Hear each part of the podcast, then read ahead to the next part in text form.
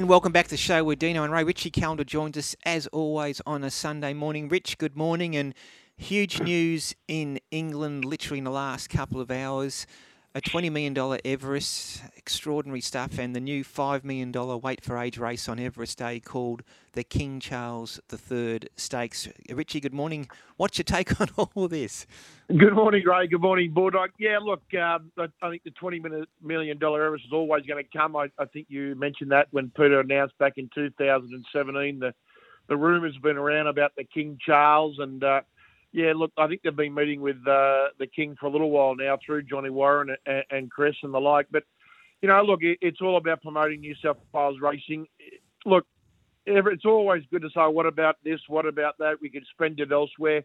No doubt. And there's a lot of plans on the table that are happening. We'll never knock back when there's more money to be spent that goes back to the participants and those that work 24 hours a day. And I think what you've, you've rightly said, the halo effect, it has. Mm it does generate more turnover throughout a 12 month period by having these big races. And now, in the last uh, five or six years, since a lot of the, the state uh, funding is blown up and it's now uh, an old motto catch and kill your own, you generate the money in your state, you get the reward.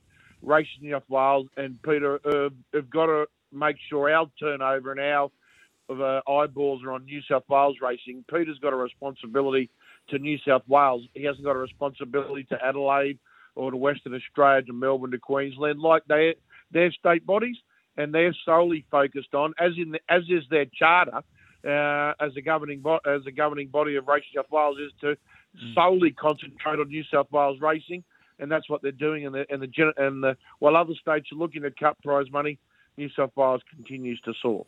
Hey, Rich, what do you think the flow and effects will be for New South Wales racing?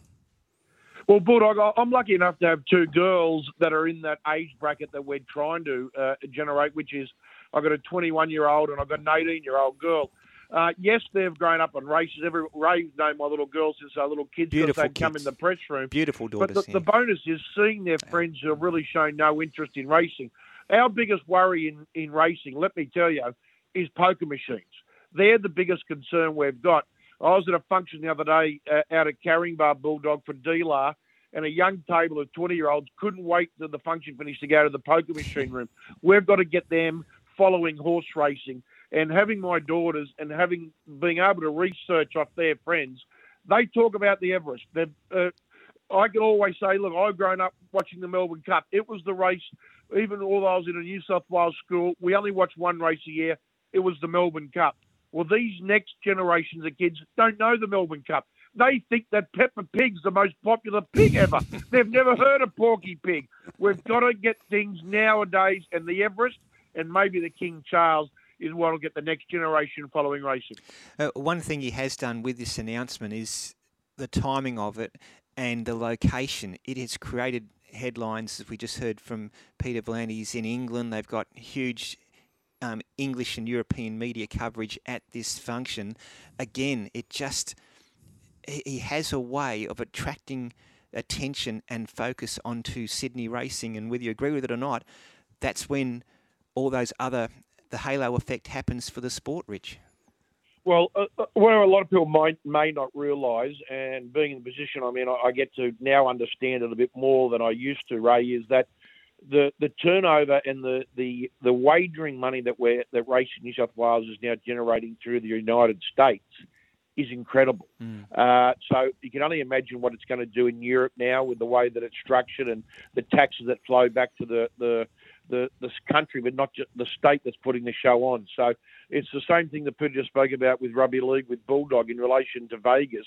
It's all about generating their, you know, the increase in wagering in the United States that flows back to the NRL, and it's the same thing in racing. So although I'll be cheering for every New South Wales trainer, every New South Wales horse, bring the let the Pommies, let the Yanks, get them all come. I'll be just cheering for the home bodies, but it'll be certainly great attention on our spring carnival, and it's been going to happen for a long time. The spring's the place to be. Melbourne, Victoria had that for such a long period, and they had it alone. And it was like that no one else was allowed to go in. It was like that you go to a house and have the big watch out for the dog. You think, oh, I won't go in there. No one was allowed to generate their turnover during the mm, spring. Mm, mm. But once we got out of rugby league and AFL season, everyone said, well, hang on here this is this is the holy grail. All eyes are on, and now of course the Golden Eagle, the flow on, the King Charles. It's, it's is, is there a need to go anywhere bar staying home? No, exactly. Rich, what took your eye at Randwick yesterday? What took my eye at Randwick yesterday was Queenmaker sitting deep and running second Yeah. Bulldog. Massive Uh, run. Massive run. Geez, you know what? It, it just goes to show. Um, I think in racing, we got a lot of eyes that go on the two-year-old races and uh, and what happens. But geez, horses are like humans; they develop at different stages. And Queenmakers now, I think she's a four about about turned five. She's, Mm. I think, getting better, and I think Yep. that's uh, the, the best. But look, I think we saw a, a, a few good performances yesterday. But it was I thought the the highway winner for Wayne Carroll down at Wagga Wayne's had a tough six months, and to see the great man, the former the former Sydney Swans, they won by seven thousand yesterday, and for, him, and for him to win the highway and the resurgence of young Daniel Beasley. He doesn't age. He's 48. Danny, I I know he won't mind me saying so, but he doesn't look any different when he was 25, and he's riding as well, if not better than ever, Rich. Yeah, I couldn't agree more. It was good to see Danny a couple of weeks ago when I was down at Wagga, and uh, yeah, he, you might have one or two, maybe three more wrinkles than he had 20 years ago. But I tell you what, you, you- you'd pick him out of a lineup from the Oh. same picture 20 years ago as today. Exactly. Chris Lee's had a big day. You called it. was terrific in the Civic Stakes. Another example of how the Australian Bloodstock boys just get it right. Chris was telling me they source this horse from the South Island in New Zealand. They find them anywhere and capped off a big day for Chris because he also had Luncey's perfectly placed in that Tatts Cup at Eagle Farm. And I tell you what I loved about Lunacy's, uh, whatever they want to call it, Ray, and with Tim Clark.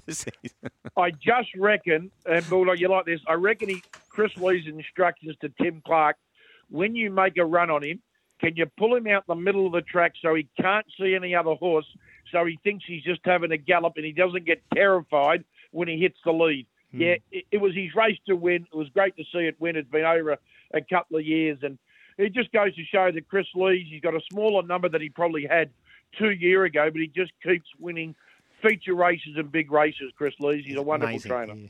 Hey, Rich, just funny, our talk topic today is shock exits. And this is my last show for a while. Might not be coming back, so it could be a shock exit. But have you got one top of your head, mate?